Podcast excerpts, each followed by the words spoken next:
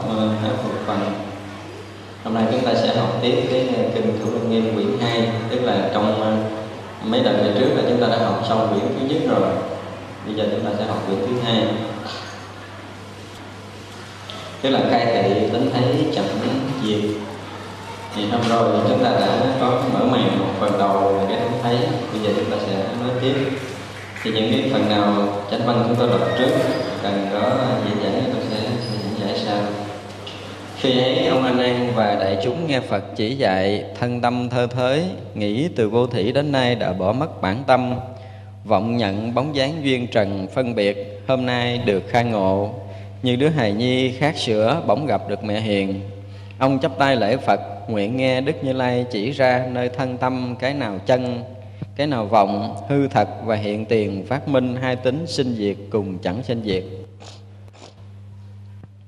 Cái kỳ trước là chúng ta thấy khi mà à, sau bảy lần Đức Phật à, rạng hỏi tâm thì anh em đều trả lời không đúng. Và sau đó Đức Phật đã khai thị cái thấy khai thị cái nghe. Và sau những lần Đức Phật khai thị cái nghe là khẳng định hai cái căn bản tu hành của chúng ta. Một cái căn bản là từ cái ờ, nếu mà chúng ta hướng ngoài tức là từ cái vọng trần cái pháp trần sanh diệt chúng ta tu thì sẽ có cái quả sanh diệt. Rồi chọn cái nhân vô sanh sẽ có được cái quả vô sanh rồi sau đó Đức Phật đã chỉ ra cái trần cái khách trần phiền não và cái tánh chân thật của mình. Sau những lần nghe Đức Phật nói như vậy thì A Nan cùng đại chúng rất là mừng vì đã có một cái hướng đi rõ ràng cho mình. Tức là à, tất cả đại chúng đều nhận thấy rõ ràng là cái tâm phân biệt của mình từ trước đến giờ nó chỉ là cái vọng trần mà thôi. À, ở nơi chúng ta có cái thấy chân thật mà không sanh không diệt. Ở đây bắt đầu vua ba tư nặc, thỉnh đức phật. Cái đoạn trước là a nan, bây giờ đến cái người thứ hai. Thỉnh đức phật là vua ba tư nặc. Khi ấy, vua ba tư nặc bạch đức phật rằng, xưa kia con chưa được đức phật chỉ dạy, thì nghe bọn ca chiên viên và tỳ la chi tử đều nói thân này sau khi chết sẽ đoạn diệt. Gọi là niết bàn, con tuy gặp đức phật nhưng nay vẫn còn hồ nghi. Làm thế nào bài tỏ để chứng biết cái tính không sinh diệt nơi tâm này. Nay những hàng hữu học trong đại chúng đây đều mong mỏi được nghe. Ngài ba tư nặc, thưa đức phật là ngày xưa thì nghe những cái giáo thuyết khác. Trong cái thời đức phật thì có ca chiên viên và tỳ la chi tử. Hay nói khác hơn là trong thời đức phật có rất là nhiều cái phái ngoại đạo. Đã từng dạy cái điều này điều nọ, nhưng mà cái điều quan trọng là đã nhận được cái lời dạy của các ngoại đạo là khi chết là coi như hết. Tức là bỏ thân mạng này thì sẽ đoạn diệt. Hết tất cả những cái sanh tử thì sẽ chứng nhập niết bàn. Cho nên rồi ờ, không có còn phải tu tập cái gì thêm, cũng ờ, không cần phải nói tới cái nhân quả xấu tốt của mình nữa. Chết là mọi cái đều hết. Thì ở đây đức phật bắt đầu gạn hỏi sự biến chuyển ở trên thân của ngài ba tư nặc lần lần chúng ta sẽ thấy. Cái người học đạo chúng ta muốn đi sâu vào thiền định thì chúng ta phải thấy biết rõ ràng ở nơi thân tâm của mình. Thì đây cái uh, ngài vua ba tư nặc là đại diện cho chắc tất cả chúng ta để trả lời từng bước một cái sự gạn hỏi của đức phật để tất cả chúng ta đều nhận ra được một cái sự thật ở nơi thân của mình như thế nào? Rồi nơi tâm của mình như thế nào? Để lần lần mình sẽ sáng lý ở phần sau. Quý vị để ý cái cách hỏi của đức phật và cách trả lời của ba, ba tư nặc từng đoạn để chúng ta có cái nhận định về thân của mình. Đức phật bảo này đại vương thân ông hiện đang sống đó. Nay tôi lại hỏi ông thân thịt này của ông là đồng như kim cương thường còn hay là biến hoại? Bạch đức thế tôn thân con hiện nay đây rốt cuộc cũng thay đổi và hoại diệt. Phật bảo đại dương thân ông chưa từng hoại diệt, làm sao ông biết nó phải hoại diệt? Bạch đức thế tôn, cái thân vô thường biến hoại này của con, tuy chưa từng diệt, nhưng con xem hiện tiền mỗi niệm dời đổi, mãi mãi không dừng. Như lửa thành tro, lần lần tiêu mất, vì dứt mất, không dừng, nên con biết thân quyết định phải theo đó mà diệt mất. Phật nói đúng thế. Chúng ta thấy đức phật khéo hỏi để chúng ta nhìn lại. Đức phật hỏi là cái thân ông bền chắc như kim cương hay là cái thân này nó bị vô thường biến hoại? Thì vua ba tư nặc trả lời là, thưa đức phật, con cũng thấy cái thân con rốt ruột rồi, nó cũng hoại diệt chứ nó không có còn hoài. Một người phật tử chúng ta phải nhận định điều này cũng như hồi sáng chúng ta nói rồi. Ai trong cuộc đời này mà tự thấy rằng cái thân mình trước sau rồi cũng phải mất? Chúng ta phải thấy rõ bằng cái công phu tu hành của mình, bằng cái sự hiểu biết chính chắn của mình mà mình thấy chứ không phải là mình cho người khác nói mình hiểu nữa. Vậy là một người, một phen tự nhận thấy rằng cuộc đời chúng ta trước sau rồi cũng phải bị hoại diệt tức là cái thân này chắc chắn là phải chết chứ không thể sống bền lâu được.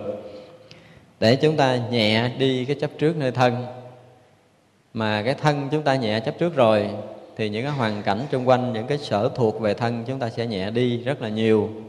Và được như vậy thì cái bước công phu sau chúng ta mới có thể tiến được hơn. Còn nếu mà bây giờ chúng ta vẫn thấy là cái thân chúng ta nó còn bền lâu, cái thân của chúng ta nó chắc chắn, cái thân chứ ai chết chứ cái thân mình không có chết. Mình thấy mình còn phải còn sống hoài, không biết mấy trăm năm nữa thì như vậy là chúng ta cố làm sao để cho cái thân chúng ta tồn tại. Cố làm sao để cho cái thân chúng ta nó được sung sướng này nọ nọ kia thì đó là cái điều mà chúng ta đã xảy sai lầm. Cho nên đầu kinh lăng nghiêm từ cái chỗ lý luận hết sức là khúc chiết ở đoạn đầu rồi. Thì trở lại đây đức phật, từng đoạn một, đức phật đã đã đưa chúng ta lên đến trên cao thì sợ rằng chúng ta không hiểu biết. Bắt đầu đức phật nói lại cái việc việc hết sức là cơ bản.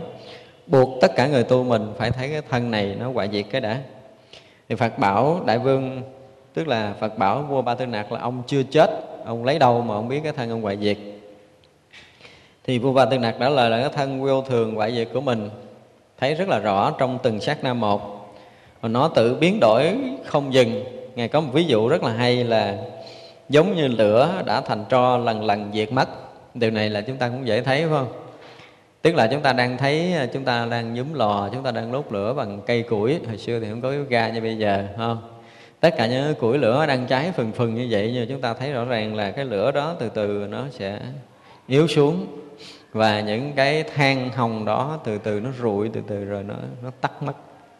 Thì ngài bà tư nặc có một ví dụ hết sức là gần khiến cho chúng ta rất là dễ hiểu. Cái lúc chúng ta còn đang sống đây đang sinh hoạt ở đây mặc dù chúng ta đang chưa chết nhưng mình thấy rõ ràng là cái thân mình từ nhỏ rồi đến một cái giai đoạn nào nó hưng thịnh rồi nó yếu dần dần và sắp sửa hư hoại. Thì đó là chúng ta có một cái chút quán xuyến cũng như ngài ba tư nặc đã có cái quán xuyến như vậy. Ngài có một ví dụ hết sức là thực tế. Lúc đó à, đức phật hỏi tiếp đại vương nay ông tuổi đã già yếu cái dung mạo của ông so với lúc còn bé như thế nào? Bạch đức thế tôn xưa kia khi con còn bé thì da dẻ hồng hào đến tuổi trưởng thành thì khí huyết đầy đủ. Nay tuổi đã già hình sắc cũng theo đó mà già yếu khô gầy. Tinh thần tối tâm tóc bạc mặt nhăn sắp chết chẳng còn bao lâu. Như thế đâu thể so sánh với khi còn trẻ. Diễn tả cái giai đoạn sống của mình không? Tức là hồi trẻ mà đến lúc nhất là cái lúc trưởng thành đó, thì khí huyết rất là sung mãn da dẻ hồng hào cái ờ, hình sắc thì lúc đó cũng rất là tốt. Nhưng mà lúc này là lúc mà ngày vô ba tư nặc cũng ngoài tuổi 50 rồi. Tức là cái thân của chúng ta bắt đầu nó yếu xuống. Cái dung mạo chúng ta, cái sắc diện, cái khí sắc chúng ta không còn tươi nhuận như hồi nào nữa. Tức là qua giai đoạn lão quá của mình. Qua giai đoạn lão quá của mình thì cái khí sắc và tinh thần bắt đầu sút kém đó là cái chiều hoại diệt của thân mà ngài đã cảm nhận được. Như vậy là cái thân chúng ta nó qua một giai đoạn hưng thịnh, tức là qua tuổi 30 từ 20 tới 30 là giai đoạn trưởng thành của thân chúng ta. Giai đoạn đó là giai đoạn mà khí sắc chúng ta rất là tươi nhuận gần như là sức khỏe chúng ta muốn dời non lấp biển được. Như từ tuổi 40 tới 50 là chúng ta thấy mọi việc bắt đầu nó kém dần dần dần qua tuổi 50 là cái sức gốc của chúng ta nó không còn khỏe như lúc nào nữa thì đó là cái nhận định của vua ba tư nặc ở trước đức phật. Và cái này cũng là một cái sự nhận định chung của tất cả chúng ta. Phật hỏi tiếp là, đại vương, thân thể của ông đâu phải già liền? Ở đây quý vị thấy là cái, giống như một cái công phu tu hành để chúng ta quán cái thân chúng ta hoại từ từ. Vua ba tư nặc bạch đức thế tôn, nó biến hóa thầm thầm, thay đổi, con thật chẳng biết. Lạnh nóng đổi dời lần lần cho đến ngày hôm nay, vì sao? Vì lúc con 20 tuổi, tuy tuổi còn nhỏ, nhưng nhan sắc đã già hơn lúc lên 10 đến 30 tuổi lại còn già hơn năm 20 tuổi. Đến nay đã 62 tuổi so với lúc 50 tuổi nó rõ ràng. Là khi 50 tuổi và sức lực còn tráng kiện hơn. Bạch Thế Tôn, con thấy nó thầm thầm dời đổi. Tuy cái già nua này thay đổi giới hạn trong từng 10 năm nhưng nếu suy nghĩ kỹ hơn Chẳng những nó thay đổi trong khoảng 10 năm, 20 năm Mà thực nó đã thay đổi từng năm một.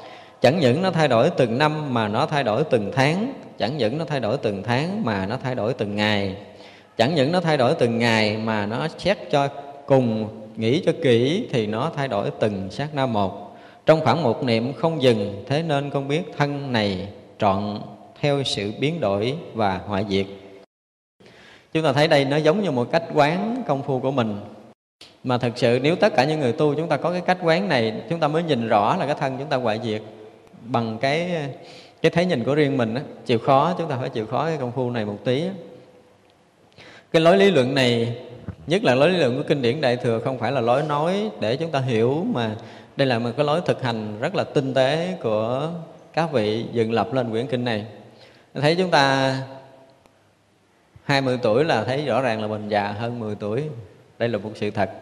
30 tuổi là chúng ta già hơn hai chục rồi 40 tuổi là chúng ta già hơn 10 nhưng mà nếu như mình thành tính là 10 năm thì nó quá muộn màng rồi, phải không? Thì cái bắt đầu tính lần lần tới một năm. Năm nay thì chắc chắn là mình già hơn năm trước rồi. Nhưng mà một năm cũng ờ, hơi dài nữa, tức là tháng, mỗi một tháng chúng ta già hơn chút. Rồi tới một ngày một ngày chúng ta đã già đi. Và một giờ rồi từng phút từng giây thân chúng ta mỗi hoại mỗi biến chuyển vô thường và hoại diệt. Đó thì nếu mà chúng ta bình tĩnh để chúng ta nhìn thấy cái thân chúng ta như vậy để chúng ta nhẹ đi sự chấp trước. Chúng ta thấy là mỗi một ngày qua thì mình mất một ngày sống nếu chúng ta thấy kỹ như vậy. Mỗi một năm ai mà ăn sinh nhật á, chúng ta phải nói là ăn mừng chết một lần một năm. Ờ, không ví dụ như bây giờ mình sinh nhật 30 năm tức là mình ăn một cái bữa tiệc là công bố với thiên hạ là mình đã chết hết 30 năm tuổi thọ của mình rồi chứ không phải mừng mình mới được sinh ra. À, mới sinh ra đời một ngày thì có chúng ta đã mất hết một ngày tuổi thọ và hai ngày là mất hai ngày tuổi thọ ba ngày là mất ba ngày tuổi thọ tới một năm là chúng ta đã mất một năm tuổi thọ của mình. Và cứ mỗi một ngày sống là mỗi một ngày thu ngắn tuổi thọ của chúng ta lại cho nên đến một năm mà gọi là sinh nhật của mình, tức là kết thúc một năm mất tuổi thọ. Chứ không phải là ăn mừng sinh ra nữa. Nhưng mà thường thì đến lúc đó là chúng ta mừng mình được sinh ra, chứ không phải là mừng khi chúng ta đã đã giải quyết hết một phần tuổi thọ của mình rồi. Như vậy là chúng ta càng sống lâu trên đời thì tuổi thọ chúng ta làm sao? Càng bị rút ngắn. Chứ không phải lớn tuổi là ngon. Phải lớn tuổi là ngon. Người nào lớn tuổi nhiều thì thấy tuổi thọ chúng ta còn mong manh nhiều ngày, tháng trong cuộc đời này chừng nào, thì cái ngày sống chúng ta càng mong manh chừng đó tức là chúng ta gần tới cái chỗ chết hơn người còn trẻ, phải không? Lớn tuổi chừng nào thì chúng ta sẽ gần tới cái chỗ chết chừng đó. Thật ra tuổi càng lớn lên là cái dấu hiệu chết chóc càng rõ ràng hơn. Do vậy là cái kinh nghiệm mà để thấy cái thân này chết là nếu chúng ta bình tĩnh một chút là ai cũng thấy ra.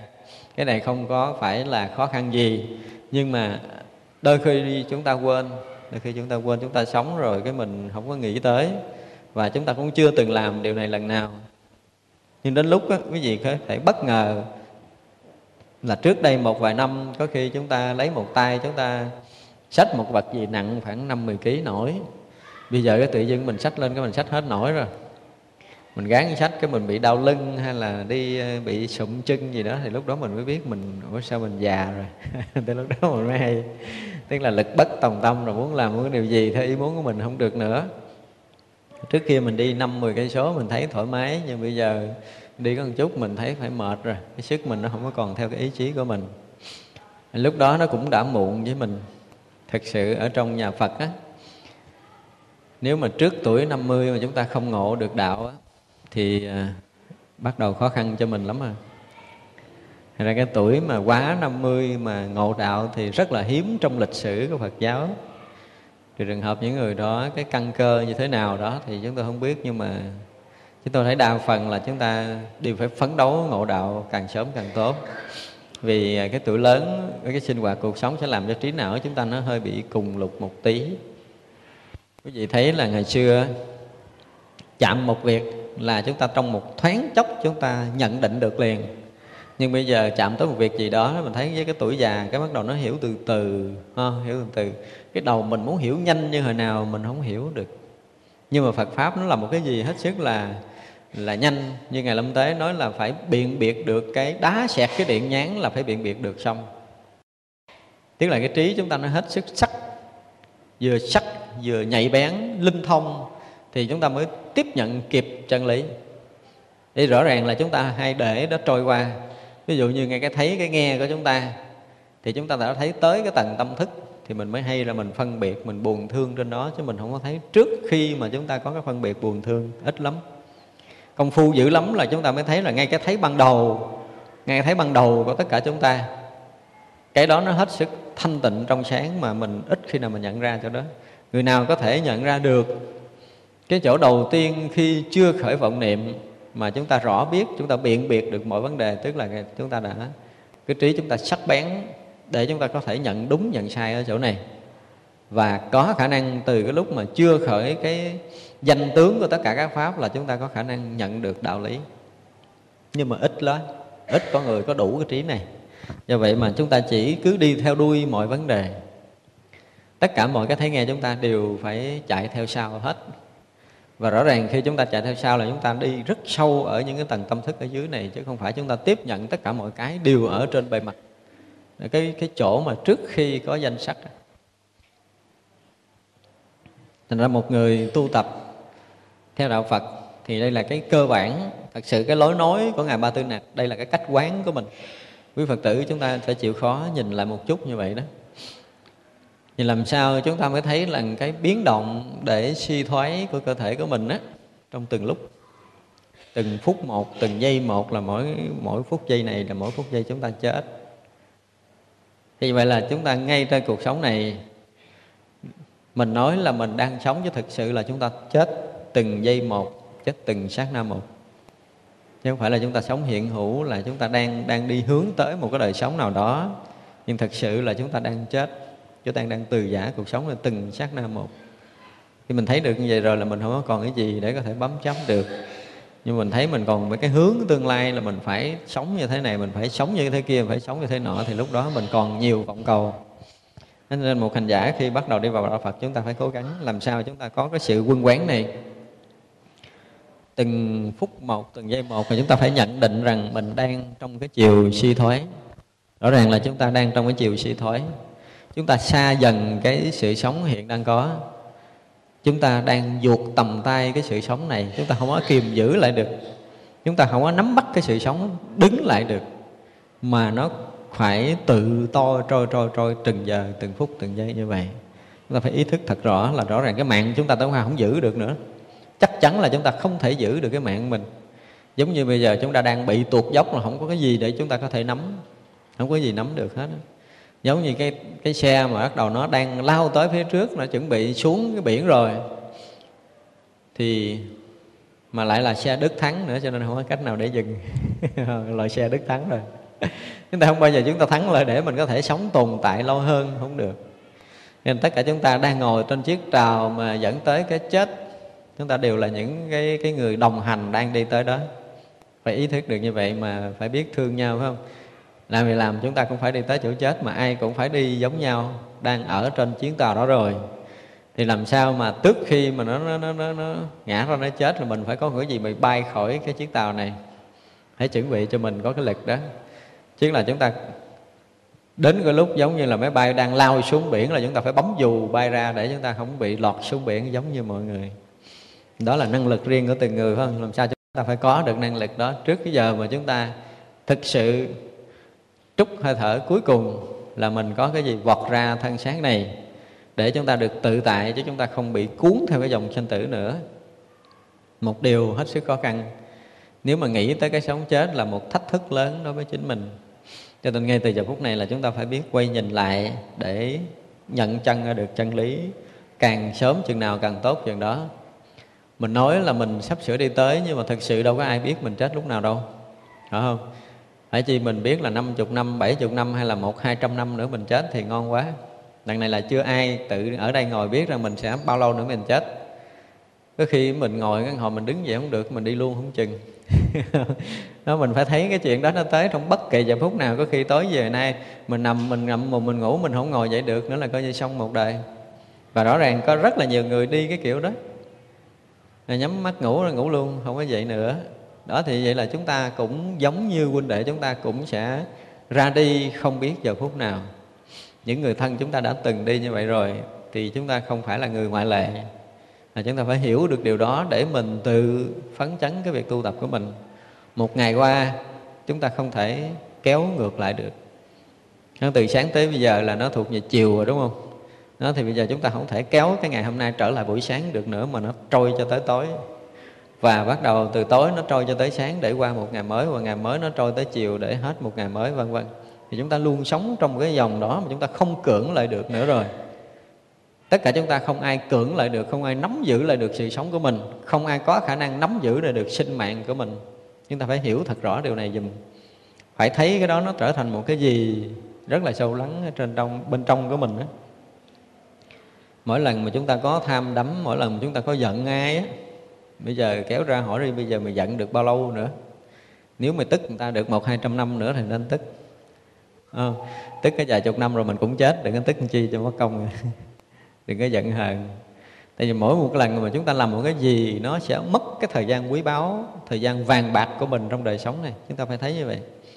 Cái thời gian mà trôi qua trong thoáng chốc chúng ta không giữ lại được nó quý lắm thành ra đừng bao giờ bỏ cái thời gian ra làm một cái việc gì nó phí phạm, rất là ổn cái kiếp người chúng ta không có còn bao lâu. Phải nói thật như vậy là không còn bao lâu nữa. Đừng có ai ngồi đây nghĩ là mình sẽ còn sống lâu, mặc dù tuổi còn trẻ nhưng mà không chắc. Rõ ràng là chúng ta không có chắc chắn được lúc nào.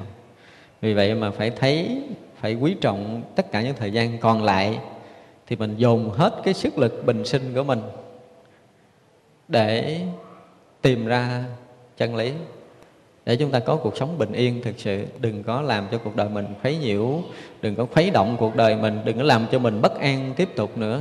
Và đừng bao giờ để, nhất là phí thời gian trong cái việc ăn uống, trong cái việc ngủ nghỉ, trong cái việc sinh hoạt của chúng ta. Gần như là chúng ta đã đã quá phung phí cái phước làm người của mình, đã quá phung phí cái tuổi thọ của mình trong một thời gian rất là dài thật sự ở trong đây cũng có rất là nhiều người rất là thiết tha tu hành, nhưng mà cũng thấy rằng mình muộn rồi. Phải không? Đây cũng rất là nhiều người đã thấy mình muộn rồi. Chính chúng tôi chúng tôi đã thấy nó cũng hơi muộn rồi. Phải chi mà mà mà đâu hồi một, hai tuổi mình nó tu được thì giờ này chắc còn ngon hơn nữa. Nhưng mà có khi mình hai, ba chục tuổi mình mới biết tu là đã chậm lắm rồi. Vậy đó mà trong cái giai đoạn chậm trễ đó mình còn phải là lo ăn này còn phải lo mặc, còn phải lo cự lộn với dòng sớm nữa. rất là uổng. Nhiều khi mình tức người ta mình dành cái thời gian mình suy nghĩ mình tính toán mình hơn thua người ta nó nó, nó lại quan trọng hơn cái việc tu của mình. Đây là điều mà mình thấy rất là uổng. Có nhiều khi mình nếu mà nghiệm kỹ lại cái đạo lý nó chưa trở thành số một trong cuộc đời này của mình. Vì có rất là nhiều công chuyện ở trên đời này cần phải xử lý hơn là đạo đúng không? Chính như vậy mà mình bị mất thời gian. Chứ phải chi bây giờ chúng ta tu thì đạo lý nó là một cái gì quan trọng quá mà mình không còn thời gian để làm chuyện thứ hai. Thì mới được. Làm sao mà trong tâm chúng ta phải thắp sáng lên được điều này? Nghĩa là bây giờ cuộc đời chúng ta không thể có chuyện thứ hai quan trọng để chúng ta có thể làm. Chỉ cái chuyện duy nhất là đạo lý thôi. Khi nào mà sáng tỏ đạo lý, khi nào mà ngộ đạo, khi nào mà hiểu được, biết được cái chuyện sau khi chúng ta chết, chúng ta sẽ về đâu? Biết được chân lý là cái gì? Nhận ra được cái chân tâm cái phật tánh mình là cái gì. Thì lúc đó mình được quyền ngủ một đêm dài tới sáng đúng không? Không cần gì phải bàn nữa. Nhưng mà ngày nào giờ nào phút giây nào mà chúng ta chưa biết được cái sự thật này thì ngày đó giờ đó phút giây đó chúng ta nên thiết tha thiết tha. Thiết tha giống như tề thiên bị đè trong ngũ hành sơn. Ngô Từ Ân diễn tả là suốt 500 năm trong ngũ hành sơn mà ăn như ăn hòn sắc nóng, uống như uống nước đồng sôi không có phút giây nào mà cảm thấy cái cuộc đời này có hương vị với con khỉ ý thức đó nữa. Nó phải chết như vậy mới được. Nhưng còn bây giờ chúng ta còn rất là nhiều chuyện để chúng ta thưởng thức, đúng không? Chúng ta còn à, thấy người ta khen mình là còn quan trọng. Chúng ta còn thấy mặc chiếc áo đẹp là quan trọng. Chúng ta thấy còn ngủ một cái chỗ nào đó im ấm là quan trọng. Nó còn quá nhiều việc quan trọng trong đời này do đó mà đạo lý tự động nó bị cái quan trọng này nó đè mất quên đi. Vì lâu lâu được nhắc lại cái mình giật mình được năm mười phút. Mình cũng nhớ thấy đạo Phật là một cái gì đó cần phải uh, tu theo để mình được thoát ra khỏi cái sanh tử luân hồi này. Thì nghĩ nghĩ thoáng thoáng vậy cái bắt đầu buông làm chuyện khác. Nó chỉ là cái chuyện thoáng qua trong đầu chúng ta thôi. Nó chưa trở thành một cái gì đó nó thực sự mãnh liệt ở nơi tâm. Nhưng mà cái người học Phật nếu cái đó không mãnh liệt thì không phá vỡ được cái chấp trước trong tâm thức đâu làm sao mà nó trở thành một cái dòng thác thực sự để cuốn trôi chúng ta đi? Thì chúng ta mới đi tới cái bờ bến giác được. Còn bây giờ phấn đấu mà ba bữa tiếng à, hai bữa lùi, tức là bước một bước cái bước cái kiểu mà mấy người đi cúng bước ba bước cái lùi, hai bước bước ba bước lùi, hai bước. Nhiều khi bước ba bước lùi tám bước, chứ không phải là lùi hai nữa.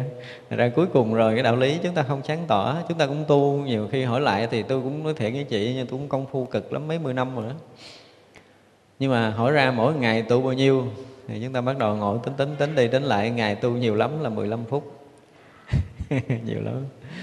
Thật sự tôi nói là ngày xưa tôi nói ở trong chúng tôi nói nếu mà ai á, mà tu liên tục chúng tôi dùng từ tu từ là tu liên tục nha. Tu liên tục 15 phút có khả năng ngộ đạo á. Nhưng mà hiếm quá đi. Tu 15 phút liên tục cũng đã hiếm nữa nha chứ không phải là là, là dễ tìm đâu giờ mình nghiệm kỹ cái 15 phút liên tục công phu của mình nó có có có có thực sự là liên tục mài miệt không? Khó lắm khó lắm. Chúng ta mới hồi khởi bắt đầu ngồi thiền hay tụng kinh gì thì mình rất là là là tinh tấn nhưng mà hồi cái bắt đầu mình buông nhẹ nhẹ hồi mình buông nhẹ nhẹ hồi buông nhẹ nhẹ ra buông nhẹ ra cái hồi đạo lý á, mới đầu đạo lý trăm phần trăm còn chín chục phần trăm còn tám chục phần trăm chục hồi cái chuyện đời bắt đầu nó nhắc lên chuyện đời từ 10 phần trăm đến leo tới hai phần trăm, ba phần trăm cái ngọn, hồi cái nguyên một cái thời ngồi thiền còn lại là tính cái chuyện thế gian luôn. Thế chúng ta không có liên tục được. Những cái cán cân đó chúng ta tự đem ra chúng ta cân là chúng ta mới thấy rõ ràng là mình, lý do mà mình không có thấu hiểu chân lý lý do mà mình không có đạt ngộ Phật pháp nó có, chứ không phải là không có, chính mình chính mình quá còn xem nhẹ Phật đạo. Thật sự mình còn xem nhẹ thôi chứ còn đạo lý thì cũng không có phải khó tìm với chính mình. Nhưng mình chưa có một lần đem toàn thân tâm này đặt để cho đạo lý. Chúng ta thử đi. Thử đi đem toàn cả cái thân mạng của mình. Bây giờ cái phút giây này, thân mạng của mình trao gửi thực sự cho chân lý. Không còn có cái chuyện khác để có một cái mãi may tính toán rớt ra bên ngoài một mãi may nhỏ nhiệm thôi, đã rớt ra ngoài đạo lý, chúng ta không có cho nó. Thì vậy là phút giây đó có thể chúng ta xâm nhập Phật đạo được. Còn nếu chưa được như vậy thì nó còn xa, chúng ta còn luôn bích lấp bằng tất cả những việc của thế gian này. Nói nên là nếu mà ai có được cái duyên, những người mà xuất gia thì quá đủ duyên để cho mình làm. Người tại gia thì lo chuyện kinh tế này nọ nọ kia, chuyện cư xử thì có thể là tạm thời tha thứ được. nhưng mà người tu phút nào mà quên tu thì tôi không hiểu phải nói một câu như thế nào không? Tại vì rõ ràng là mình đã đã tuyên bố trước thiên hạ rằng tôi là người tu. Mà tôi đã là người tu rồi thì không có chuyện thứ hai để cái người tu làm ngoài cái chuyện là phải đào sới, bới dở thì sao cho lòi chân lý ra cho mình. Nếu mình còn có một chút thời gian khác để mình tính toán thì không phải không phải trách nhiệm của mình. Trách nhiệm của người tu là phải sáng tỏ đạo lý sống trọn vẹn cái cuộc đời mình cho đạo. Nếu mà cuộc đời mình không sống trọn vẹn thì rất là phí uổng. Thời gian cứ trôi qua hoài, chúng ta không nắm giữ lên được. Thời giờ không có đợi người, thời giờ không có thời gian nào đợi chúng ta. Nên là chúng ta đừng có bị mất cơ hội vàng của mình trong đời sống này. Đức Phật bảo, Đại Vương, ông thấy sự biến hóa đổi thay không dừng, Nên biết rằng ông hoại diệt. Vậy chính khi huệ diệt, ông có biết trong thân có cái gì chẳng huệ diệt chăng? Vua Ba Tư Nặc chấp tay bạch Phật, Thật, con chẳng biết. Bây giờ bắt đầu Đức Phật mới gài tới cái chuyện khác. Tất cả chúng ta đều phải thấy cái thân này là quả diệt thật sự trước đó đi. Và chúng ta sẽ chuẩn bị thấy được cái khác, Nó không quả diệt ở nơi thân. Phật bảo, Nay tôi chỉ cho ông cái tính chẳng sinh diệt, Đại vương. Khi ông được bao nhiêu tuổi Thì ông thấy nước sông Hằng. Vua thưa con được 30 Con được 3 tuổi Mẹ con đã dẫn lễ ra mắt cái thần kỳ bà thiên Đi ngang qua dòng sông này Khi ấy con đã được thấy nước sông Hằng Tức là cái nước của dòng sông Hằng ở bên Ấn Độ Nhưng mà vua Ba Tư Nặc thì tới 3 tuổi mới thấy được Phật Bảo Đại Vương như ông đã nói Khi 20 tuổi đã già hơn lúc 10 tuổi cho đến 60 tuổi, năm tháng, ngày giờ, niệm niệm giờ đổi. Vậy khi ông 30 tuổi thấy sông Hằng này, đến 10 khi ông 3 tuổi đã thấy sông hàng này, vậy ông đến 13 tuổi cái thấy nước sông ấy như thế nào? Vua thưa, như khi 3 tuổi rõ ràng không khác và đến nay con 62 tuổi cái thấy vẫn không khác. Chúng ta để ý nha. Ví dụ như có người tới chùa Long Hương này à, hỏi ra tới chùa được mấy năm rồi Nói vậy con tới tới lần đầu là cách đây khoảng 4 năm phải không? Tới lần đầu cách đây 4 năm thì vậy là à, hỏi là cái hồi 4 năm về trước có cái, cái cô hay là chú gì đó tới chùa thấy à, cái chùa này à, như thế nào? Nói dạ hồi đó thì con cũng thấy cái chùa như vậy. Và tới giờ này con cũng tới con cũng thấy chùa như vậy. Cũng nhiều thay đổi quá. Nhiều thay đổi đúng không? Chùa lúc trước thì nó nó khác rồi bây giờ nó khác nó thay đổi rất là nhiều. Những cái quan trọng ở đây đức phật hỏi là khi thấy cái đó tức là cái lúc mà cách đây nhiều năm chúng ta đã thấy cái sự việc đó ví dụ như bây giờ cách đây à, bốn năm trước quý vị tới vẫn thấy một cái tượng quan âm phía trước. Và hôm nay 4 năm rồi quý vị bước tới cổng chùa Long Hương là quý vị cũng thấy tượng quan âm đó. Thì tượng quan âm đó có thay đổi hay là không thay đổi là chuyện đó chúng ta khoan hãy đặt ra. Nhưng mà cái thấy tượng quan âm của quý vị lúc đó đó ở đây Đức Phật mới bắt đầu nói tới cái cái quan trọng mà chúng ta phải để ý nè. Tức là cuộc đời này thì chúng ta mở mắt ra, chúng ta thấy nhà cửa, thấy xe cộ, thấy trời đất, thấy trăng sao đủ hết thì cái chuyện nhà cửa trời đất trăng sao là nó thay đổi theo năm tháng thời gian. Chuyện đó chúng ta không bàn. Nhưng mà ở đây đức phật muốn hỏi cái thấy trời đất trăng sao của mình. Cái đó qua thời gian năm tháng nó có thay đổi hay không? Không? Giống như đức phật hỏi ngày ba tư nặc là thấy cái dòng sông ni liên hồi còn hai ba tuổi.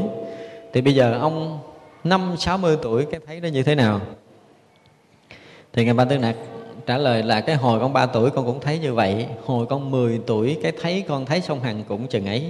Và bây giờ 62 tuổi rồi thì cái thấy dòng sông của con nó vẫn không thay đổi. Tức là ý đức phật muốn nói tới cái mình đang thấy, cái mình đang nghe. Phải không? Ví dụ như bây giờ, chúng ta đặt câu hỏi lại nè. Từ hồi sáng giờ quý vị đã tới đây, từ hồi sáng sớm đã bắt đầu nghe pháp, phải không? Từ hồi 7 8 giờ là chúng ta bắt đầu nghe âm thanh rồi nghe cho tới 9 10 giờ 1 11 giờ 12 giờ cho tới giờ phút này chúng ta vẫn tiếp tục nghe nữa. Thế vậy là âm thanh luôn luôn thay đổi thời gian luôn luôn thay đổi nhưng mà cái nghe quý vị có thay đổi không? À, cái đó là cái chúng ta phải thấy không? Chúng ta có một cái đang nghe và chúng ta cứ nghe hoài và nó cứ tiếp tục nghe như thế mà không hề thay đổi cái màu sắc hình dáng không hề thay đổi cái kiểu cách nghe. Cứ có âm thanh là nó nghe. À, cái này là cái chúng ta để ý không? Cũng như cái thấy của mình thấy cái mình đôi khi ờ, chúng ta già cho mắt chúng ta mờ, chúng ta thấy rằng chúng ta thấy mờ mờ, thì nó có thể thay đổi là trong cái rõ hoặc là cái không rõ. Cái đó là cái mà của của vật chất.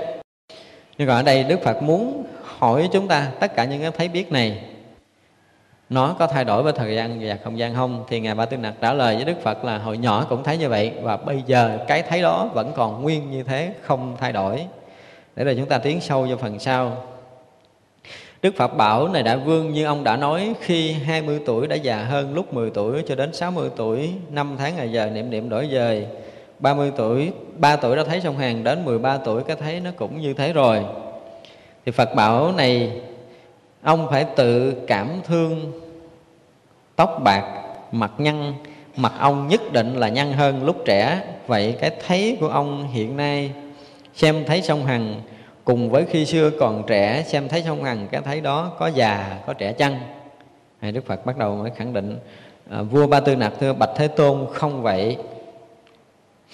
Có nghĩa là bây giờ cái thân chúng ta là thay đổi hồi đó là chúng ta yếu hồi đó nhỏ rồi bắt đầu chúng ta mạnh mạnh lên chúng ta khỏe ra thì chúng ta cũng thấy sông hằng. Và bây giờ cái người lớn rồi cái à, tóc bạc mặt nhăn rồi tức là về thân xác chúng ta bắt đầu già yếu rồi. Nhưng hỏi cái thấy này nó có bị bị nhăn không bị già bị yếu không? Đó, chúng ta phải phải từ từ thấy ra cái này. Đó. chúng ta từ từ phải thấy ra cái này. Thì ngài ba tư nặc trả lời là mặc dù con già nhưng cái thấy biết của con nó vẫn nguyên như vậy nó không có bị thời gian làm cho nó già đi. Tức là nó không biến đổi bởi thời gian. Từ từ chúng ta phải nghe lý luận kinh lăng nghiêm nó lý luận từng chút.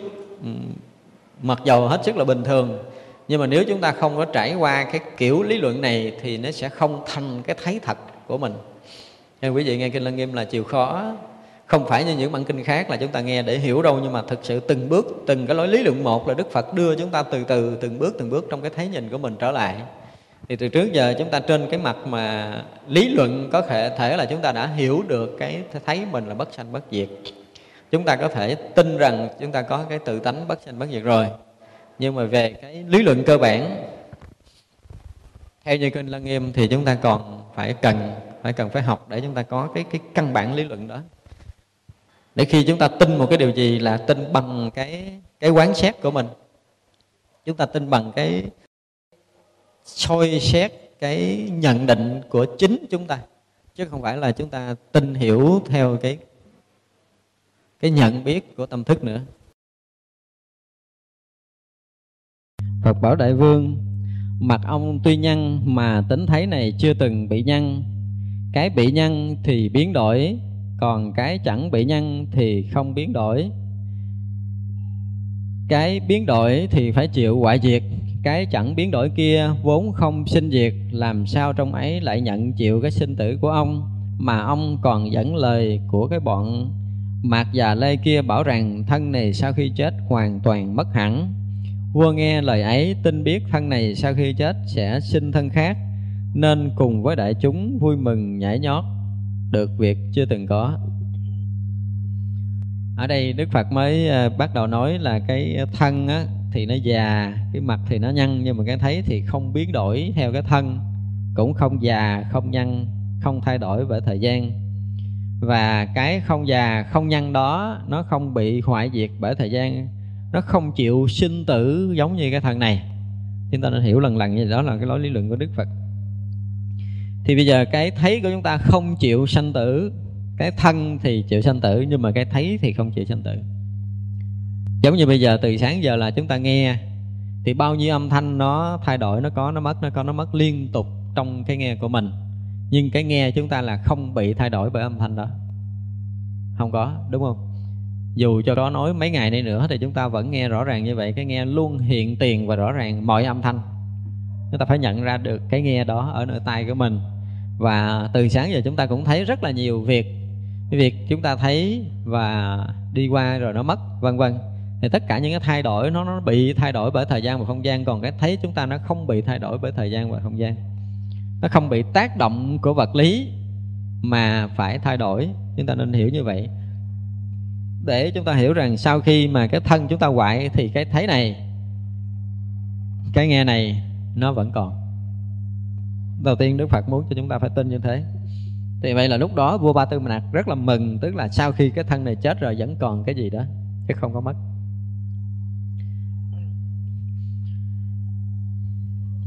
Ông a nan từ chỗ ngồi đứng dậy lễ phật, chắp tay quỳ bạch phật. Bạch đức thế tôn, nếu cái thay nghe này hẳn là không sinh diệt tại sao đức thế tôn gọi bọn chúng con sót mất chân tính làm việc điên đảo cuối mong đức thế tôn giấy lòng từ bi rửa sạch trần cấu cho chúng con? Bây giờ là trong kinh đức phật nói là mình là cái gì? Là cái người mà à, điên đảo rồi làm bỏ mất cái chân tính. Giống như ngài anh nan chúng ta phải thắc mắc giống như ngài anh nan vậy. Tức là nếu mà phật nói là con có cái thấy không sanh không diệt nè con có cái nghe bất sanh bất diệt nè nhưng mà lý do nào mà đức phật lại nói con bỏ sót mất trên tới, chân tính làm việc điên đảo? Tức là đã, nó đã không sanh diệt rồi thì làm gì nó cũng đâu sanh diệt đâu.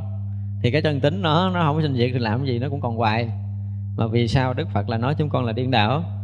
Thì khi ấy đức phật đã bắt đầu có những cái điều để hướng dẫn chúng ta tiếp theo. Liền khi ấy, đức như lai buông xuôi cánh tay sắc vàng năm ngón chỉ xuống đất, bảo a nan rằng, nay ông thấy cánh tay mẫu đà la của tôi là xuôi hay ngược? Ông a nan thưa, chúng sinh trong thế gian cho đây là ngược. Riêng con chẳng biết cái nào là xuôi cái nào là ngược. A nan quá kinh nghiệm rồi. Trước trả lời thẳng gần như cái việc gì cũng bị vẽ. Thì bây giờ đó là ngài nói, nó là theo cái nhìn của chúng sanh đó khi cái tay của đức phật để xuống như vậy nó là ngược. Thì con là con không biết nó ngược hay xuôi nữa. Đó là cái thấy của chúng sanh chứ mà thấy của con. tức là bắt đầu thấy chạy tội. Hồi trước trả lời là răm rắp mỗi cái nhưng bây giờ là biết rồi. Thế này chứng tỏ là a nan rất là thông minh quý vị thấy Phật bảo ông A Nan nếu mà người thế gian cho đây là ngược vậy họ cho như thế nào là xuôi A Nan thưa Đức Như Lai dựng cánh tay đổ la miên lên ngón tay chỉ lên hư không thì đó gọi là xuôi tức là nếu mà tay đưa xuống á, thì coi như là ngược mà tay đưa thẳng lên trời thì coi như là xuôi Phật liền dựng cánh tay lên bảo A Nan, cái điên đảo là như thế. Chỉ là đầu đuôi thay đổi lẫn nhau mà các người trong thế gian, cả bọn đều xem thấy thế ấy. Nên biết thân ông cùng với pháp thân thanh tịnh của các đức như lai so sánh để phát minh. Thân như lai gọi là chính biến tri. Thân của các ông gọi là tính điên đảo. Ông nên xét kỹ thân ông và thân phật cái danh từ điên đảo ấy ở chỗ nào gọi là điên đảo? Tức là ở đây đức phật nói là cái thân của mình thì mình gọi là cái thân điên đảo. Còn cái thân đức phật á, gọi là cái thân chánh biến tri. Thì bây giờ chúng ta phải tự suy nghĩ coi như thế nào gọi là cái thân điên đảo và như thế nào gọi là cái thân chánh biến tri. Tức là bắt chúng ta đức phật bắt chúng ta phải suy nghĩ bắt ngã năng phải suy nghĩ như vậy để bắt đầu đi vào cái lý luận sắp tới á thì khi này đức phật á, khi ấy ông a nan và cả đại chúng sửng sốt nhìn phật không nháy mắt chẳng biết nơi thân tâm này cái điên đảo ở chỗ nào. Phật khởi lòng từ bi thương xót A Nan và cả đại chúng phát ra tiếng hải triều bảo khắp hội chúng rằng này các thiện nam tử tôi thường nói sắc thân các duyên và các tâm sở sở sử cùng các pháp sở duyên đều do tâm hiện. Thân ông tâm ông đều là vật ở trong chân tâm diệu minh hiện ra, tại sao các ông lại bỏ sót mất tâm tính vốn nhiệm màu sáng suốt ấy?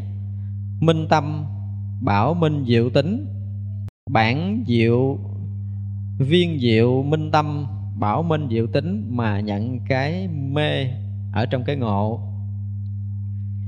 Mờ tối thành có hư không? Trong cái hư không mờ tối ấy, hết cái mờ tối làm sắc. Sắc xen tạp với vọng tưởng, lấy cái tướng lấy cái tướng của vọng tưởng làm thân, nhóm các duyên dao động bên trong, dông rủi theo cảnh vật bên ngoài, rồi lấy cái tướng mờ mịt lăng xăng đó làm tâm tính, một khi mê chấp làm tâm tính, thì quyết định lầm cho tâm ở trong thân, chẳng biết sắc thân, cho tới núi sông, hư không và thế giới bên ngoài đều là vật ở trong diệu minh chân tâm.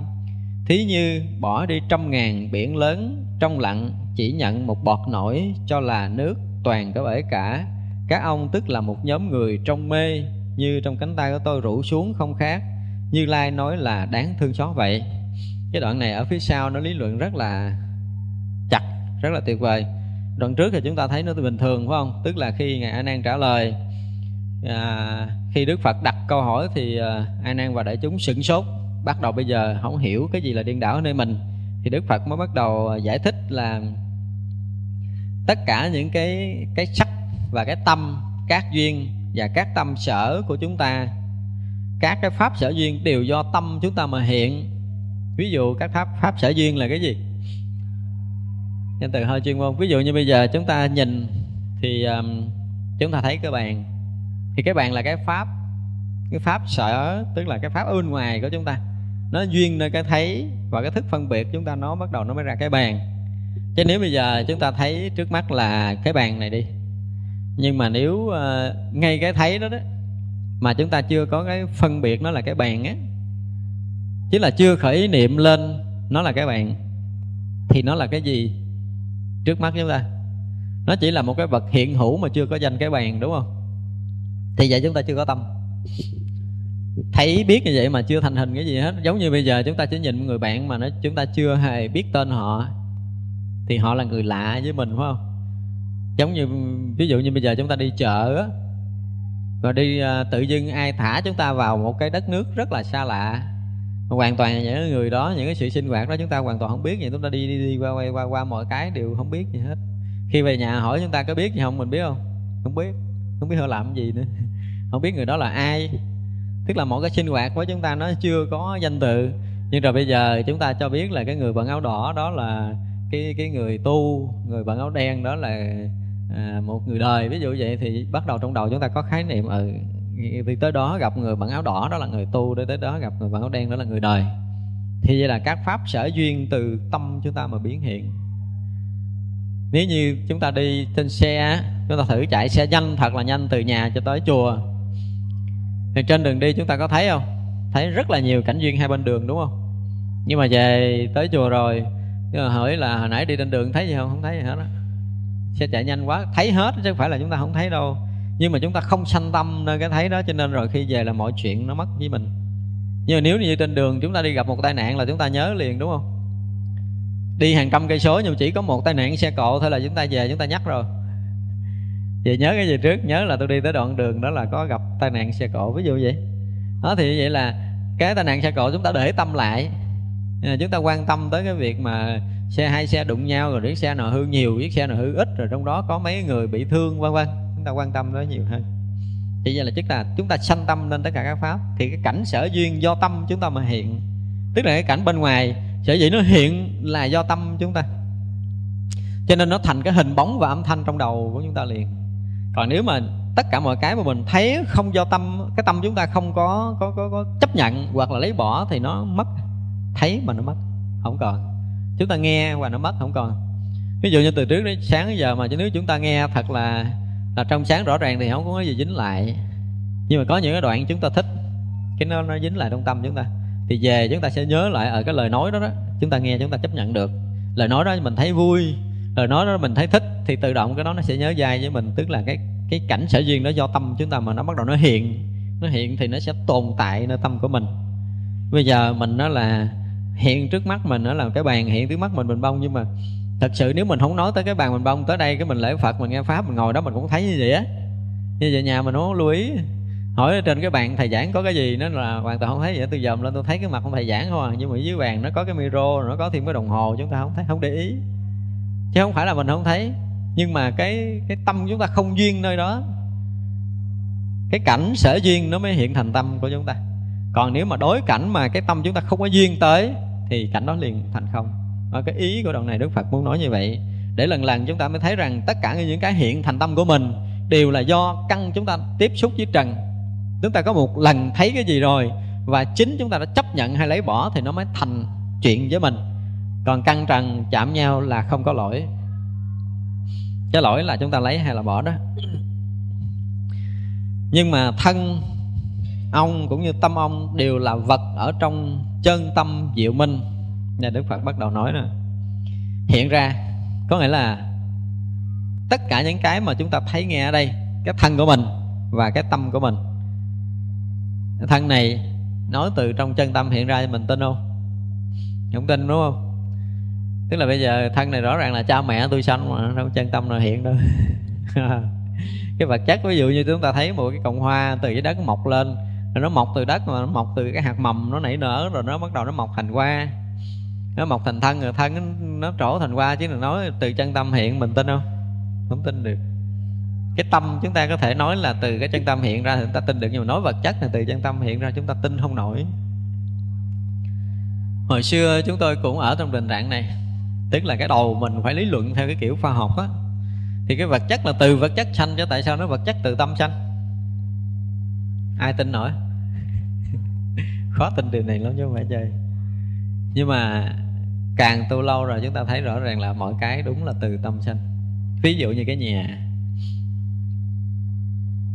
Mình nói từ tâm sanh đúng không? Người ta sẽ cãi. Người ta nói là là, là là rõ ràng tôi thấy cái nhà này thì hồi làm là thợ mộc nó làm. Thợ mộc ở thợ hồ làm mà thợ hồ làm thì lấy xi măng rồi lấy gạch lấy cát lấy đá xanh thành cái nhà chứ tâm nào mà xanh cái nhà này? Nhưng mà cục gạch từ đâu ra? Có phải từ con người làm không? Xi măng có phải từ con người làm không? Cũng từ tâm con người, nó nó nó sản xuất. Nếu mà không có sự hiểu biết về cục gạch thì người ta có thể sản xuất ra được cục gạch không? Không được. Tức là từ một cái tâm nào đó nó mới làm thành cục gạch, từ cái tâm nào đó mới làm thành viên xi măng, từ cái tâm nào đó mới có được hạt cát, vân vân. Đó là nói mà cái chuyện là tâm chúng ta phát khởi để làm vật chất còn lần này bây giờ mình nói đức phật lại đánh thẳng nơi cái thân của mình là cha mẹ. Sanh ra rõ ràng mình biết chắc là cha mẹ sanh ra từ cái cái tế bào nhỏ nhiệm, cha mẹ mình nuôi mình lớn lớn lớn lớn lên mỗi ngày. Bây giờ mình nói là từ tâm sanh ra thì mình chấp nhận nổi không? Hơi bị khó, đúng không? Hơi rất khó chấp nhận điều này. Lý do mà chúng tôi đã nói thoáng qua một số bản kinh khác là chúng tôi cứ, chúng ta cứ hiểu cái tự tánh của mình là bất động. Do chúng ta hiểu tự tánh của mình là bất động. Cho nên chúng ta không thấy nổi cái cái vận hành của pháp giới tánh hay sanh ra môn pháp này. Chúng ta hoàn toàn không thấy nổi. Chứ nếu như chúng ta nhận cái tự tánh mình là một cái cái năng lực sống của vũ trụ này, thì chúng ta sẽ hiểu được là cái thân chúng ta là rõ ràng từ tự tánh sanh. Giống như bây giờ chúng ta nhìn thấy cái um, nếu quý vị có có bao giờ nhìn thấy cái cái gì cái uh, để thấy cái gì nó dễ dễ thấy nhất là cái cái cái uh, chúng ta hay làm mà là là là từ cái cái bột mì mà biến thành mì căng á phải không? Lúc đầu nó chỉ là bột thôi chúng ta nhồi nhiều chúng ta nặng nhiều chúng ta xào nháo nhiều chúng ta lọc tới lọc lui thì nó mới thành thành cái dạng mì căng. Thì bây giờ mình nói mì căng từ tâm sanh nếu thể nói là cái sức mình làm thì mình có thể tin được, tạm thời có thể tin được. Nhưng mà đó là kèm theo cái lực tác động của mình. Nó có những cái ví dụ như mình nói là cái bàn, không mình nói cái bàn thì nó đã có một lực tác động rồi. Mình nói cái hạt cát đi. Hạt cát giữa cái hư không này nói là tâm sanh chúng ta chịu hồi đó không? Chúng ta chấp nhận không? Không thể chấp nhận được, đúng không? Nhưng bây giờ nói từ đâu thì khoa học nó sẽ phân tích rằng hạt cát từ bao nhiêu cái cái nguyên tử Ờ, à, bao nhiêu cái nguyên tử là nó xuất phát từ những cái phân tử từ những phân tử nó bắt đầu từ những nguyên tố từ nguyên tố này nó kết hợp với nguyên tố kia để hình thành một phản ứng hóa học. Nhưng mà từ đâu có những nguyên tố này? Từ đâu xảy ra cái phản ứng hóa học? Nếu chúng ta tuy truy cứu để nó có ra hạt cát. Nếu mà không có cái vận hành của năng lực nào đó thì cái hạt cát này chạm hạt cát kia cái phân tử cái nguyên tố này đi đến nguyên tố kia không? Không có và còn không thể sản xuất ra được cái nguyên tố thì không thể có tới được một phân tử. Nếu không có một sự vận hành nào đó, thì vận hành đó chính là cái pháp giới tánh toàn chân của chúng ta. Chúng tôi nói là cái vận hành của pháp giới tánh nó quá nhanh đi, khiến chúng ta thấy nó bất động. Nếu không có cái vận hành là không có sự sống nha giống như quả đất chúng ta không quay là không có ai sống trên quả địa cầu này hết. Bây giờ chúng ta ngồi đây, chúng ta thấy quả đất chúng ta quay quanh mặt trời. Không? Quay quanh một cái chu kỳ, một vòng mặt trời là hết một năm. Mình ngồi đây mình thấy nó bất động, đâu nhúc nhích gì đâu. Nếu một người không có kiến thức khoa học, sẽ thấy rằng quả đất chúng ta đang bất động. Đúng không? Nhưng mà các nhà khoa học nói quả đất mình đang quay thì mấy người nông dân không có kiến thức khoa học cãi không? Cả lần tôi đang đứng đây, tôi thấy nhúc nhích đâu, nó qua đó quay. Không, chúng ta đang ngồi đây ở nhà, chúng ta đang đứng với mình. Cái nhà, cái nóc nhà vẫn ở trên mà cái nền nhà vẫn ở dưới, mình đang ngồi mà, quay gì? Chúng ta không thể tin được điều này, nếu chúng ta không có kiến thức khoa học. Cũng như những người tu của chúng ta mà tu không đến thì khi nghe là bây giờ mình tu, mình phải đạt được cái định định bất động, tức là tâm thức chúng ta phá chặt bất động như vậy thì mới hy vọng là chúng ta ngộ tánh và rồi cứ tưởng thêm một lớp nữa là cái tánh đó là, là cái gì nữa bất động nó không sanh sôi nảy nở được cái gì. Cho nên nó tự tánh cũng chẳng có cái giá trị gì cả. Tự tánh chỉ là một cái gì nó nó bất động nó khô chết chứ không phải là một sức sống chúng ta đang hiểu lầm. Mà chúng tôi nói là cái vận hành của tự tánh nó nhanh bằng một tỷ lý thừa tỷ của vận tốc ánh sáng. Vận tốc ánh sáng là 300 km trên giây không? Nhưng nó vẫn chậm hơn một phần tỷ lý thừa tỷ của vận tốc ánh sáng. Ở vận tốc của tự tánh. Vận tốc tự tánh nó rất là nhanh. Cái pháp giới tánh đang vận hành một cái tốc độ cực nhanh mà cho tới, chúng tôi biết một ngàn năm sau khoa học cũng không đủ sức để mà có thể đo được cái vận hành này. Không đủ sức. Khoa học bây giờ nó đo được cái cái dao động của phân tử kim cương mà hồi trước mình có một lần giảng nói đó. Chúng ta thấy một vật chất rắn chắc như kim cương á. Và khoa học bây giờ họ đã phát hiện rồi tức là họ đưa vô một cái loại máy để họ đo cái mức dao động phân tử của nó. Thì nó bằng 10 lý thừa 10 của vận tốc ánh sáng. Cho nên nó kết luận vật chất là chân không rồi. Tức là khoa học đã tiến tới cái mức đã thấy được vật chất là chân không, tức là thấy được cái dao động của một vật chất cứng. Mình nhìn với mắt bình thường mình nói cái cái viên kim cương là nó bất động, đúng không? Chúng ta thấy viên kim cương là một cái gì? Nó bất hoại, nó lâu hư hơn là vàng vàng là một cái gì nó bất hoại, nó lâu hư hơn là sắt ví dụ vậy thì như vậy là một cái vật cứng ngắc theo cái thấy nhìn của một người mà chưa có nghiên cứu khoa học, thì thấy đó là một vật bền bỉ và bất động. Nhưng mà bây giờ khoa học đã nhận biết được cái dao động bằng 10 lý thừa 10 của vận tốc ánh sáng rồi. Tức là vật chất càng rắn chắc chừng nào thì cái dao động phân tử càng nhanh chừng đó. Ví dụ như nước, cái dao động phân tử của hydro và oxy rất là chậm, thì nó thành chất lỏng. Và cái dao động chậm hơn nữa ngoài không khí thì chúng ta mới thấy rằng từng hạt bụi dao động chậm mắt thường chúng ta thấy được. Nhưng mà nếu mà nếu mà nó dao động nhanh một chút để nó thành nước là chúng ta không thấy. Thành nước là cái dao động phân tử chúng ta đã hết thấy bằng mắt thường phải dùng máy móc chúng ta mới thấy là cái phân tử của nước nó dao động. Và khi nó, tất cả những cái phân tử mà nó kết thành một cái cây hay là một cái gì đó thì nó dao động nhanh chút nữa là chúng ta không thấy được. Đó thì như vậy là cái vận hành của vận tốc, cái tốc độ vận hành nhanh khiến cho những người chỉ thật sự định sâu, vượt qua vật chất hết toàn diện thì người đó mới có thể cảm nhận được cái vận hành của pháp giới tánh này. Mới biết rằng nếu không có pháp giới tánh này thì toàn cái vũ trụ mênh mông này sáo nhào hết. Ví dụ như bây giờ chúng ta thấy là đã trải qua hàng triệu năm rồi thì trái đất vẫn tiếp tục quay quanh mặt trời không? Tại sao không bắt mặt trời quay quanh trái đất đi? Thì sao trái đất quay quanh mặt trời làm chi vậy? Chuyện đó là chuyện gì xảy ra? Ai sắp xếp à? Cái gì làm? Nhưng mà chúng ta không, bây giờ chúng ta đặt lại câu hỏi đó đâu. Chúng ta thấy tất cả những hành tinh đều nó có một cái khoảng cách với nhau nhất định. Cái đó Tichinawa nói là trật tự thể của vũ trụ. Cái trật tự thể nó nó sắp xếp cả vũ trụ này hết sức là trật tự. Thấy con người chúng ta như vậy, nhưng hết sức trật tự. Hết sức là trật tự không có cái gì xáo trộn cả. Nếu nếu mà chúng ta nhận ra được một cái điều gì đó thì mới thấy rõ ràng là mọi chuyện đều hết sức là trật tự. Nó thứ tự từng cái mà ngoài tất cả những tâm tưởng của mình. Chỉ là nó có một cái sự sắp xếp của ai thì chúng ta không biết. Nhưng mà làm cho khắp cái vũ trụ này từ trời đất trăng sao, mênh mông này, từ cái giải ngân hà chúng ta cho tới nhảy thiên hà, cho tới tinh hà, những hành tinh, những hành tinh kia đều được một cái sự điều động nhất định nào đó. Đó là điều động của pháp giới tánh pháp giới tánh nó đã đủ sức để điều động tất cả những hành tinh, những hàng tinh, những giải thiên hà, những giải ngân hà đó thì nó đủ sức để điều động đời sống của tất cả chúng sanh trong pháp giới này.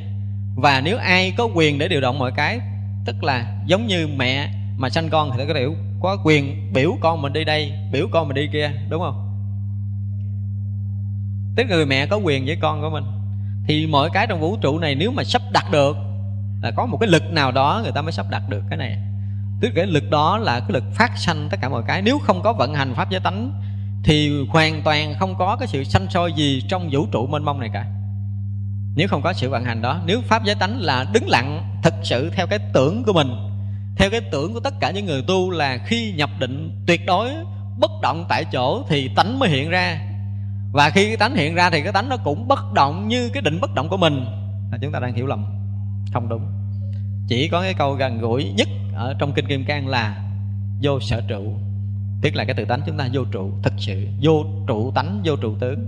Cái sự vận hành không dừng tụ đó mới sản sinh ra tất cả những sự sống mênh mông trong trần gian này. Chứ không phải là cái bất động. Bất động không sanh được cái gì hết. Mà đó là một sự vận hành mênh mông. Là một sức sống của toàn vũ trụ này, toàn vũ trụ mênh mông này, toàn cái hư không này là toàn một sự sống được thể hiện chứ không phải hư không mênh mông này là không có cái gì, nó đang vận hành để nó tạo ra hàng tỷ tỷ một cái sự sống trước mắt chúng ta. Chung quanh chúng ta, bên cạnh chúng ta, ở phía trước, phía sau đều được cái sự vận hành của pháp giới tánh để chuẩn bị sanh sôi nảy nở một điều gì đó, chứ không có cái gì dừng trụ cả. Chúng ta tưởng tượng mà mình múc một thao nước á, cái mình thọc tay vào trong mình quậy, phải không? Quậy thành một vòng tròn hồi cái mình thấy dòng nước nó luôn xoắn xoắn xoắn xoắn thành cái vòng tròn như thế này, để nó thành cái gì đó thì vậy là cái vận hành của pháp giới tánh chúng ta đang vận hành để chuyển tải tất cả những cái hành tinh, những hành tinh, những cái tinh hà trong vũ trụ mênh mông này chuyển theo một cái dòng nhất định nào đó.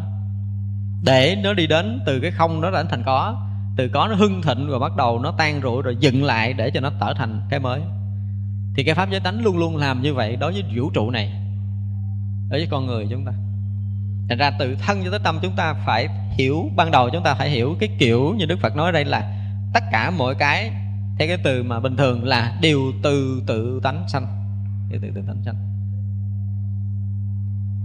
Không có tự tánh thì không có đời sống này. Không có tự tánh thì không có cái vũ trụ mênh mông này. Không có cái cái hành tinh để chúng ta đang sống.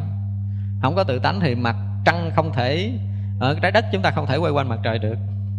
Không thể được. Không có cái gì đó để điều động thì vũ trụ này nó không có trật tự như thế đâu tại sao trái đất chúng ta không có đâm thẳng vào mặt trời rồi quay vòng vòng chi vậy? Nó sao kỳ vậy? ai điều động vậy? Có một cái gì đó. Chứ đừng nói là cái lực của pháp giới tự tệ tánh không có. Cho nên có nhiều người nói là ừ, khi ngộ tại sao mà mỗi người đều có một cái câu hỏi? Mình đặt câu hỏi rất là rất là ngây ngô á. À, mỗi người đều có cái tự tánh có năng lực như thế tại sao phải cuốn chúng sanh đi vào sanh tử khổ đau hoài? Đúng không? Chúng ta có đặt những cái câu hỏi hết sức ngây ngô cái kiểu này nhưng lần lần lần sâu trâu chúng ta sẽ hiểu tại sao mà chúng ta phải bị sinh tử như vậy.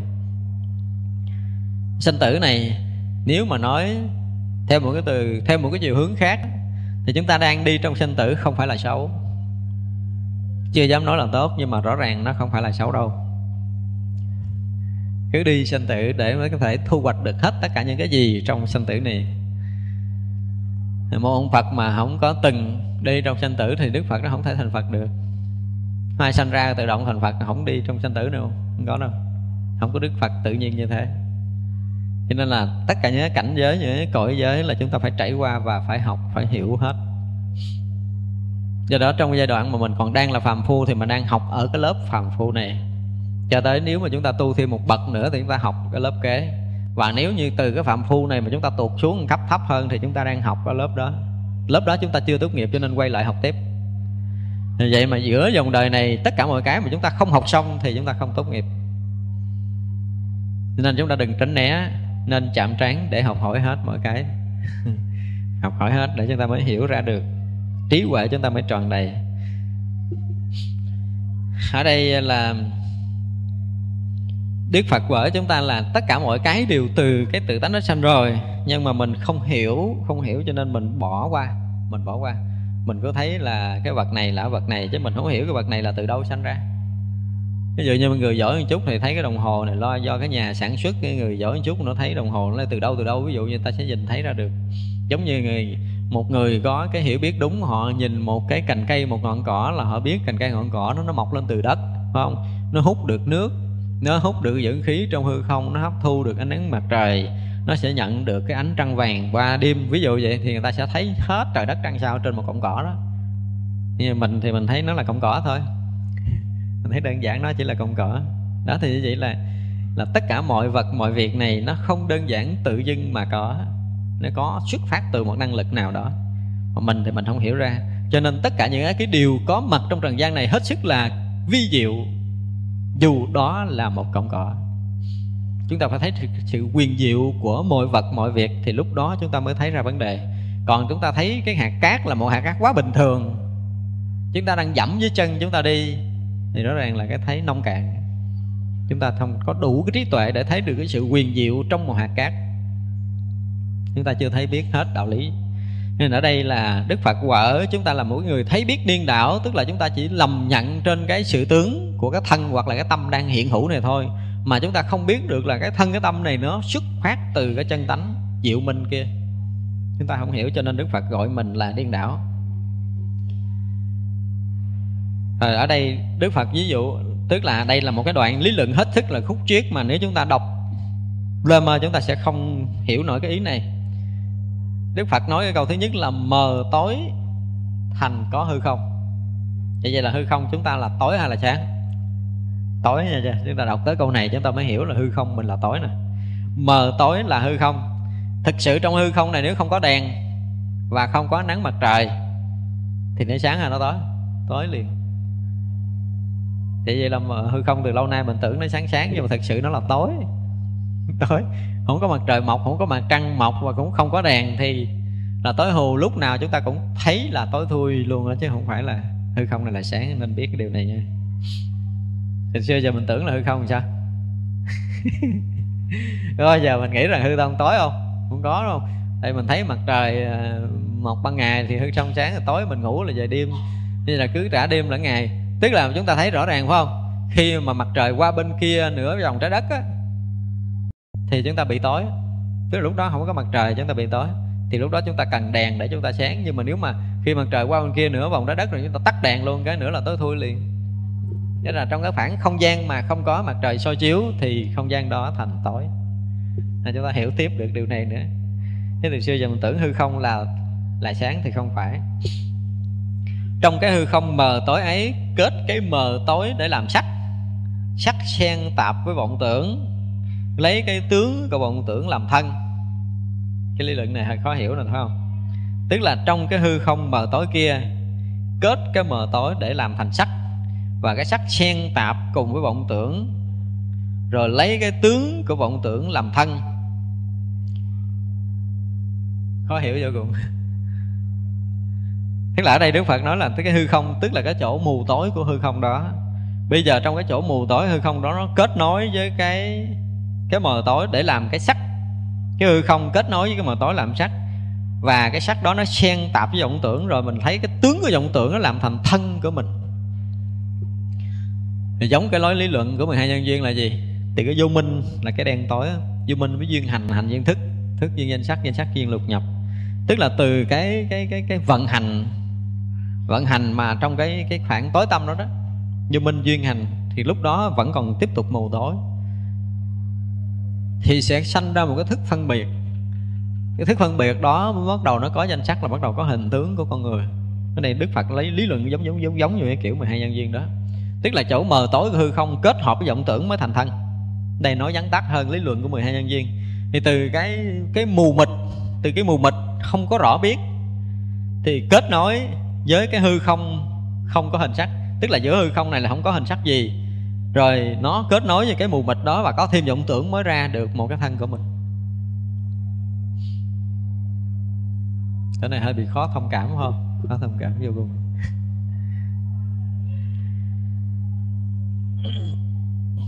Ví dụ một cái thân, rõ ràng là cái thân chúng ta là đã có cái cái vọng tưởng. Đức phật nói tắt ngang cái chữ, chỗ vọng tưởng này khiến chúng ta hơi bị mù mờ, khó hiểu.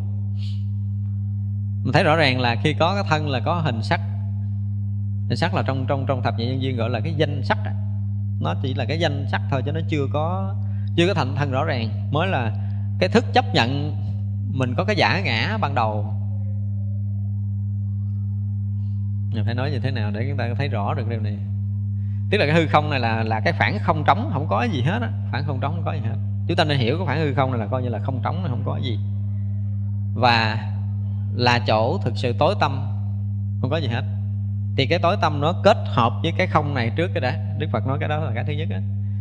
Tức là cái cái cái khoảng không này kết hợp dùng, kết hợp với cái tối tâm mù mịt kia. Đó là cái bước thứ nhất cái bước thứ hai, đức phật nói là cái tối tâm mù mịt đó nó kết hợp với vọng tưởng. Rồi mới lấy cái tướng của mấy cái kết hợp đó mới thành cái thân. Đó là ba bước mà đức phật trí luận ở đây. Tức là từ cái à, cái bào thai, từ cái tử cung của bà mẹ là một cái khoảng tâm tối thực sự. Cái khoảng rỗng đó chưa có cái gì, phải không? Thì mới kết hợp với cái mù mờ, cái dục tâm của nam nữ là cái cái cái mù tối đó. Thì kèm theo cái vọng tưởng cái vọng tưởng cái dục khởi của hai người nó mới hình thành cái thai nhi. Chúng ta có thể hiểu tạm tạm theo cái kiểu vật chất đó, đó hiểu tạm tạm kiểu vật chất đó, đó. Tức là cái nếu mà không có hư không thì chúng ta không có có để cái này qua đây được. Tại vì do cái hư không chúng ta mới dựng lập nên hình sắc. Cái khoảng hư không rỗng đó, đó cái khoảng rỗng đó nếu mà không có hư không rỗng, chúng ta không cất được cái nhà. Do cái hư không rỗng đó, chúng ta mới cất được cái gì đó. Thì cái rỗng đó, nhưng mà cái rỗng đó nó lại kết hợp với cái tối tâm mù mịt không có phân biệt rõ ràng. Và trong cái tối tâm mù mịt không phân biệt rõ ràng đó, nó kết hợp với cái vọng tưởng của mình. Nó mới hình thành cái sắc thân này. Đó là cái lối lý luận của đức phật. Ở cái đoạn kinh này.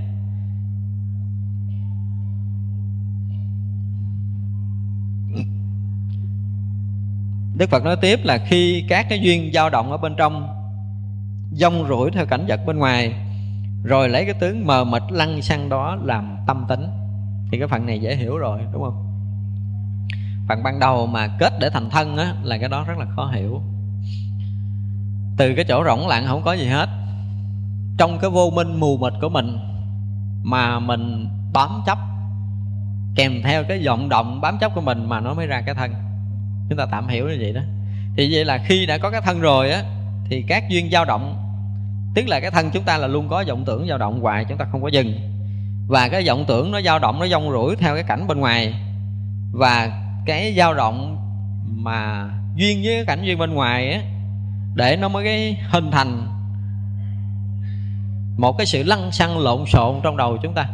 Và cái lăn xăng lộn xộn trong đầu chúng ta đó, chúng ta chấp nó, lấy nó làm cái tâm của mình thì cái chỗ này mình dễ nhận rồi, đúng không? Ở đây nói nói gián tác lại là khi chúng ta đã có cái thân tâm này, và chúng ta luôn là thấy, nghe hay biết cái cảnh duyên bên ngoài. Và khi chúng ta thấy nghe cái duyên bên ngoài mà chúng ta không có nhận rõ chân lý thì thì chúng ta bắt đầu chấp nó trở thành vọng tưởng, và chúng ta chấp vọng tưởng mà mình thấy nghe hay biết ngoài làm tâm của mình. Ví dụ như bây giờ chúng ta đi ờ, học một ngày, cái hồi chúng ta chưa học, chúng ta không biết cái gì đâu đúng không? Nhưng bắt đầu chúng ta học một ngày chúng ta thuộc một bài thuộc một bài học thuộc lòng hay gì đó thì cái bài đó trở thành kiến thức của mình còn ngày mai chúng ta học cái gì đó mốt kia bữa nọ chúng ta học cái gì đó thì mỗi một ngày chúng ta học mỗi ngày chúng ta quân tập mỗi một ngày chúng ta tiếp xúc bên ngoài là mỗi ngày chúng ta quân tập quân tập riết nó trở thành kiến thức và chính kiến thức nó trở thành tâm của chúng ta thì khi chúng ta dao động phân biệt soi thấu bên ngoài để chúng ta buồn thương giận ghét chúng ta chấp trước này nọ kia thì chúng ta thấy lấy đó đầm tâm chứ chúng ta không biết là cái bản tâm chân thật là cái gì. Cho nên ở đây là khi mà lăng xăng mờ mịt tức là từ thân có cái vọng tưởng vọng tưởng lăng xăng đang hướng ngoại tìm cầu. À, là hướng ngoại tìm cầu rồi thì chúng ta chấp nhận cái lăng xăng lộn xộn và chúng ta chấp đó là tâm của chúng ta. Đây là lối lý luận bước đầu. Chúng ta cố gắng phải tinh tế một tí để chúng ta nhận ra những cái này. Chứ nếu không chúng ta bỏ qua bản kinh lăng nghiêm lạ lắm nha. Chúng ta bỏ qua một miếng là coi như vô sâu trong chúng ta không hiểu gì hết đó đó cho nên là những cái phần mà nó khúc chiết ban đầu này là buộc chúng ta phải phải thông cảm được, phải chấp nhận được. Mà đoạn sau này thì mình dễ chấp nhận nè. Tức là mình thấy rất là rõ ràng là tâm chúng ta đang hướng bên ngoài. Thì bắt đầu cái cái phân biệt lăng xăng nó khởi lên. Mà chúng ta từ xưa giờ chúng ta chấp nhận cái lăng xăng lộn xộn đó là tâm của mình. Tức là vọng sức lăng xăng lộn xộn trong mù tối này. Rõ ràng là chúng ta thấy mọi cái nhưng mà rõ ràng là trong cái cảnh giới mù tối chứ không phải là thấy bằng trí tuệ mà chúng ta tạm lầm chấp nó là cái tâm tính của chúng ta. Một khi mê chấp làm tâm tính thì quyết định lầm cho tâm ở trong thân. Chúng ta từ trước giờ nói tâm chúng ta ở trong thân hay là ở ngoài thân? Chúng ta đã từng lầm như thế không? Thế đoạn trước là a nan đã đã có nói tới chỗ này rồi. Chẳng biết sắc thân cho đến núi sông hư không và thế giới bên ngoài đều là vật ở trong diệu minh chân tâm thí như bỏ đi trăm ngàn biển lớn trong lặng, chỉ nhận một bọt nổi cho là toàn là bể cả. Các ông, tức là các nhóm người trong mê, như cánh tay của tôi rủ xuống không khác như lai nói, đó là thật đáng thương vậy. Nếu một người ngộ rồi thì thấy trời đất trăng sao vũ trụ mênh mông này, núi rừng, sông nước đều ở trong tâm của mình. Chỉ thì tất cả các cái đều từ bản tâm thanh tịnh mà sanh ra nhưng mình á thì mình lại không thấy nổi như vậy. Mà mình thấy chỉ có thân tâm có một tí xíu à. Không, là thuộc việc của mình thôi. Rồi có cái rộng rãi mênh mông trùm khắp pháp giới kia mình không chấp nhận được. Mình không chấp nhận được đức phật mới nói rõ ràng là mình là cái người đáng thương vậy đáng thương. Rõ ràng là mình có bao giờ thấy mình rộng lớn bằng hư không không? Đâu có đâu. Mình thấy là mình à, mình thương người này chút nè mình thấy mình ghét người kia miếng nè mình thấy người hờn người nọ xíu nè à, mình chỉ thấy là cái tâm mình hiện khởi như vậy thì mình thành con người thương. Tâm mình hiện khởi kia thì mình thành con người ghét. Tâm mình hiện khởi chỗ nọ thì mình buồn người này. Đó thì tức là cái tâm mình nó nay chạy đầu này mai chạy đầu kia mốt chạy đầu nọ giờ này chúng ta ngồi đây chút nữa chúng ta chạy nơi khác. Chúng ta luôn chạy tới chạy lui dao động như vậy nhưng mà mình chấp cái dao động đó là mình. Tức là chỉ có một cái nhỏ nhiệm phân biệt đó là mình thôi. Chứ mình chưa bao giờ mình thấy được cái tâm mình là trùm khắp pháp giới để hay biết hết tất cả mọi cái ở trong vũ trụ mênh mông này như vậy là đức phật nói là chúng ta bỏ cái biển lớn mà chỉ nhận hàng bọt. Nhận hàng bọt bỏ cái sa mạc mênh mông mà chỉ, chỉ nhận được một hạt cát nhỏ nhiệm thôi. Thì rõ ràng chúng ta là người rất đáng thương phải không? Rất đáng được đức phật thương mình. Đây là chỗ mà nó hơi khó với chúng ta. Thành ra khi nào mà chúng ta đủ lòng tin và nhận được cái tự tánh tự tâm tự tánh cái diệu minh chân tâm của mình là rộng rãi và trùm khắp pháp giới này tất cả mọi cái đều từ tự tâm chúng ta sanh ra, chúng ta thấy rõ ràng nó sanh như thế nào luôn. Thì lúc đó chúng ta mới là người sáng mắt. Còn bây giờ rõ ràng mình nói là tất cả những núi non, cây rừng đều từ cái gì sanh đó mình không biết. Chúng ta chưa biết nổi. Thì rõ ràng là chúng ta chưa nhận rõ chân lý. Đây là điều mà chúng ta phải cần thấy.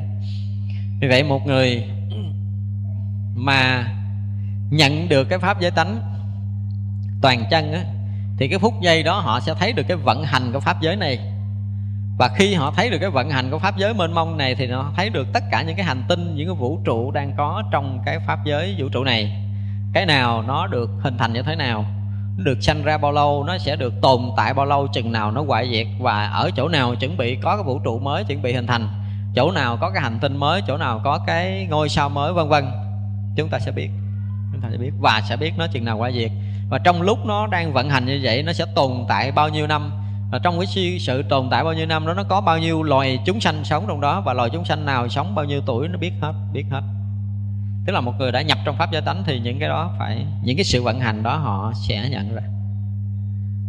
Tại vì sao? Tại vì cái vận hành đó nó nó nhanh gấp một tỷ lý thừa tỷ của vận tốc ánh sáng. Thì vậy là, ví dụ như cái vận hành của cái đầu chúng ta nhanh hơn cái đời sống của một vật chất ví dụ nha, bây giờ có một cái người thợ, họ suy nghĩ trong 5 phút họ sẽ chế được một chiếc xe đạp. Không? Thì họ chế từng bước là họ chế cái câm trước, cái cổ sau, cái đùm à, hay gì đó, vân vân. Họ tính từng cái từng cái từng cái từng cái trong vòng khoảng vài chục phút sau là coi như là mọi cái phụ tùng của chiếc xe họ đã tính xong.